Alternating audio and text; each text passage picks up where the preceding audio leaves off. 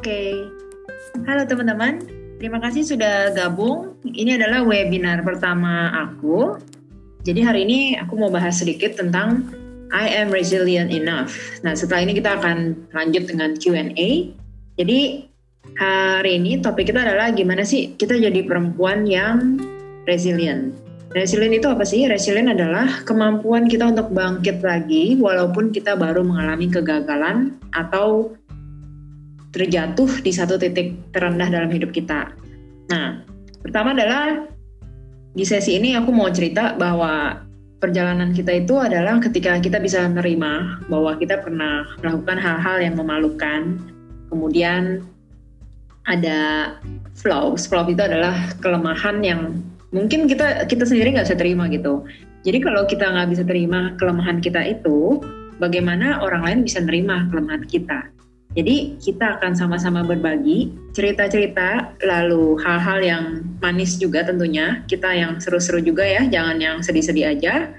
Nah, rumus yang penting banget kita ketahui adalah bahwa masa lalu kita itu nggak membentuk masa depan kita dan nggak membentuk nasib kita. Memang apa yang kita alami sekarang itu adalah tumpukan dari masa lalu kita. Tapi untuk punya masa depan yang bagus, kita bisa menggunting atau kita ngekat pattern-pattern yang di masa kecil sering kita lakukan. Jadi trauma-trauma masa kecil mungkin ada di antara kita yang pernah ngalamin situasi seperti ini ya, lahir di keluarga yang mungkin orang tua kita kurang harmonis, ya semua pasti pernah ngalamin situasi itu. Tapi masa lalu kita beneran itu adalah memang membentuk karakter kepribadian seseorang. Tapi bukan berarti itu akhir dari segalanya. Kita bisa mengubah keadaan itu. Caranya gimana? Kita akan sama-sama bahas.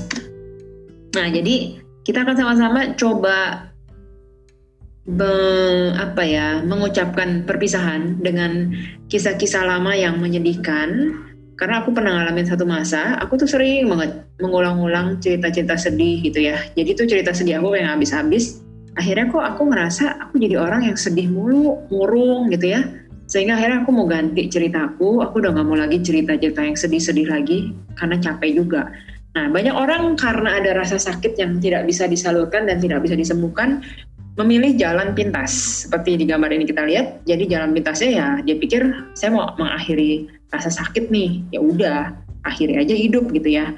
Padahal sebenarnya kalau kita mau benar-benar percaya ya banyak kok solusi untuk mengatasi semua permasalahan hidup kita itu Nah, apa aja sih? Salah satunya adalah kita perlu punya satu teman, satu atau dua atau tiga teman yang bisa menerima kita apa adanya, lalu kita bisa ketawa bareng, kita ceritain apa aja yang mengganjal di perasaan kita dan juga apa aja yang membuat kita merasa takut menghadapi hidup kita sendiri ya dan kita nggak bisa nerima kesalahan kita sendiri. Kadang ada teman yang tepat untuk kita dan dia bisa ngedampingin kita. Kalau nggak punya teman yang berkualitas nggak apa-apa juga. Kita bisa pergi ke psikolog atau ke psikiater terdekat. Mereka sudah dilatih untuk menjadi pendengar yang profesional dan biasanya tidak menyesatkan. Teman kadang malah menyesatkan ya. Jadi pilih-pilih juga teman yang berkualitas. Lalu kita akan masuk ke satu slide yang ini bahwa kita perlu tahu apa sebenarnya apa sebenarnya yang kita butuhkan dalam hidup. Apa sih yang bikin kita merasa bahagia? tiap orang lain-lain. Tapi sering kali kita ngikutin apa yang orang lain anggap penting dan apa yang orang lain rasakan sebagai kebahagiaan, kita jadinya ikut-ikutan gitu ya. Nah, untuk itu kita akan latihan gimana kita menjadi orang yang lebih santai dan bisa melepas kontrol, lalu kita mulai akrab dengan perasaan kita sendiri. Nah, salah satunya adalah kita lean back. Lean back itu kayak bersandar, kita percaya bahwa hal baik pasti akan terjadi kalau kita selalu jalani baik. Lalu kita relax, kita fokus dengan masa sekarang, dan kita perlu lebih sering tertawa dan more fun. Nah, lalu ada kalanya ya, kita boleh berhenti untuk minta pendapat ke orang lain.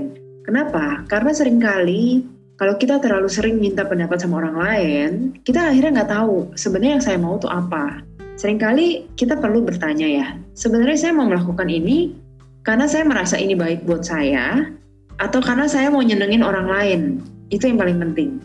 Dulu aku termasuk orang yang sangat sering memikirkan orang lain, tapi nggak terlalu peduli dengan diri sendiri. Nah akhirnya aku ketemu nih, ternyata sumbernya adalah aku tuh punya ketakutan-ketakutan dan kecemasan. Jadi aku takut orang nggak bisa terima aku. Aku nggak percaya bahwa aku tuh ber, begitu berharga. So, aku mengganti cara berpikir, lalu self-talk ini penting banget. Self-talk aku juga termasuk yang negatif ya. Jadi aku sering menghukum diri sendiri dan sering kali lebih kejam dari orang lain. Nah, diganti, jadi aku merasa aku bisa mendapatkan hal baik dalam hidup. Nah, dan aku berdamai dengan diri aku sendiri. Seringkali kita, yang aku bilang tadi ya, kita nggak bisa memaafkan diri kita sendiri jadi untuk itu kita lebih sering ngomong bahwa I am enough gitu. Jadi saya ya begini adanya, saya mau terima diri saya. Memang gak gampang, tapi bisa dilatih. Kita sering-sering berdamai dengan diri kita sendiri dan katakan I am enough, it is okay. Bikin salah tuh gak apa-apa gitu, gak usah merasa rendah banget karena melakukan kesalahan. Manusia tuh akan selalu melakukan kesalahan kok. Nah, jadi akhirnya ketika kita berdamai dengan diri kita sendiri, kita akan berada di satu tempat yang sering kali terasa begitu gelap, sepi ya. Jadi ini karena kita selalu menghindar. Kita menghindar untuk mendengar suara hati kita sendiri. Kita pelariannya macam-macam lah. Kita ke shopping, kita ke mall, lalu kita nonton sampai puas, nonton series, sampai akhirnya kita nggak mikirin diri kita sendiri. Nah itu adalah salah satu cara untuk lari, karena memang kesendirian itu kadang rasanya mengerikan gitu ya. Kita benar-benar hanya dengan diri kita sendiri, kita menerima semua kekurangan dan kelebihan, dan itu kadang nggak gampang.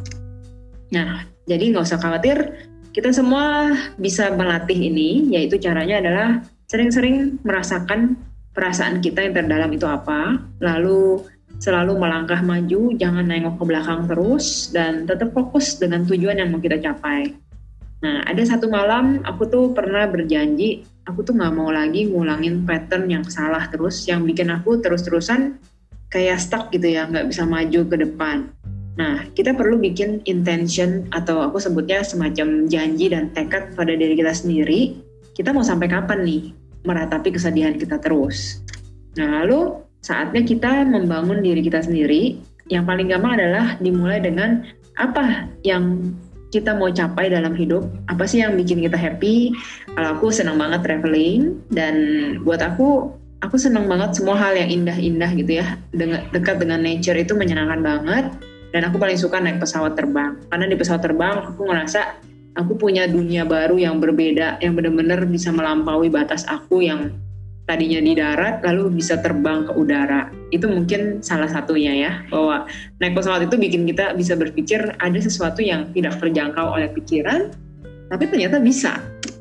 Nah, lalu fokus dengan hal-hal positif dalam hidup. Jadi kalau kita ingat hal sedih, kita pasti bawaannya sedih. Kalau kita ingat dengan orang-orang yang pernah nyakitin kita, kita bawaannya pasti sebel. Tapi kalau kita fokus dengan hal-hal yang positif, pilih aja teman-teman yang memang positif, nggak teman-teman yang menjatuhkan kita. Nah, kita bisa mensortir itu, lalu kegiatan yang memang kita anggap sehat.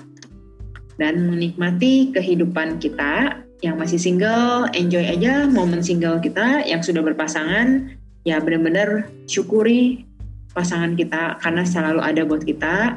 Kalau ada yang hubungannya mungkin tidak terlalu sempurna, ya tetap terima aja dengan positif, dengan lapang dada ya Nah, terakhir kita semua berhak memilih jalan hidup kita mau seperti apa dan kalau kita mau nengok ke belakang terus itu juga pilihan kita. Tapi kalau kita bisa maju ke depan, itu tentunya jauh lebih ringan. Ya gak sih? Melangkahnya lebih enak. Maju ke depan, tapi kita udah harus tahu dulu tujuan kita tuh mau ke mana. Kalau kita nggak tahu tujuan, kita akan stuck dan kita nggak bisa bergerak ke mana-mana. Oke, okay. Eh, dengan adanya pikiran yang berubah, kita juga percaya dalam hal relationship nih. Ini isu yang aku sendiri kayak ngerasa isu ini kenapa selalu bikin pusing ya, gak cuma aku doang. Siapa pun pasti rasanya pusing. Jadi rumusnya satu, what meant to be yours will be yours. Ini termasuk pasangan, kerjaan, beasiswa, apa pun yang kita inginkan. Aku pernah punya pengalaman, jadi ada satu kesempatan aku ikut satu event dan sebenarnya itu aku menang menang door prize laptop yang harganya mahal banget 29 juta something gitu ya tapi ternyata aku nggak sabar akhirnya aku pulang tapi pas aku pulang di lift itu nama aku dipanggil dan karena aku di lift, aku nggak dipanggil jadi angus kan door prize-nya ya. Itu hanya dalam 2-3 hari, aku bawaannya jadi kesel karena mestinya itu kan aku punya. Tapi karena aku pulang, hanya beda berapa detik, akhirnya door prize-nya nggak bisa aku dapetin. Nah, itu memang bukan rezeki aku kan. Jadi sama segala hal dalam hidup. Kalau kita udah berusaha, setelah itu kita jangan mikirin, saya bakal dapet gak ya? Kalau kita mikirin bakal dapet atau enggak, dijamin pasti stres banget. Nah, universe has your back. Jadi caranya kita bisa list down all the things yang kita mau dari seseorang dan kita jadilah orang seperti itu. Seringkali kita kan punya list nih lengkap banget. Saya mau cowok yang seperti ini, saya mau cewek yang seperti ini. Tapi kita belum jadi cowok atau cewek dengan karakter seperti itu. Jadi ini rumus dapat dari Matthew Hussey. Wah, itu keren banget. Love coach dari Amerika. Nah, keep the faith teman-teman and then always share your genuine love. Kita melakukan semuanya itu dan kita menjaga diri kita. Jadi di momen seperti sekarang, ini sebenarnya momen paling ideal banget untuk merenungi apa aja yang sudah kita lakukan. Ya pasti adalah kesalahan-kesalahan yang sudah pernah kita lakukan ya. Tapi kalau kita terus-terusan larut, kita pasti akan kecapean banget teman-teman. Untuk itu, kita pastikan kita semua bisa jaga diri masing-masing. Sampai jumpa di webinar berikutnya. Thank you.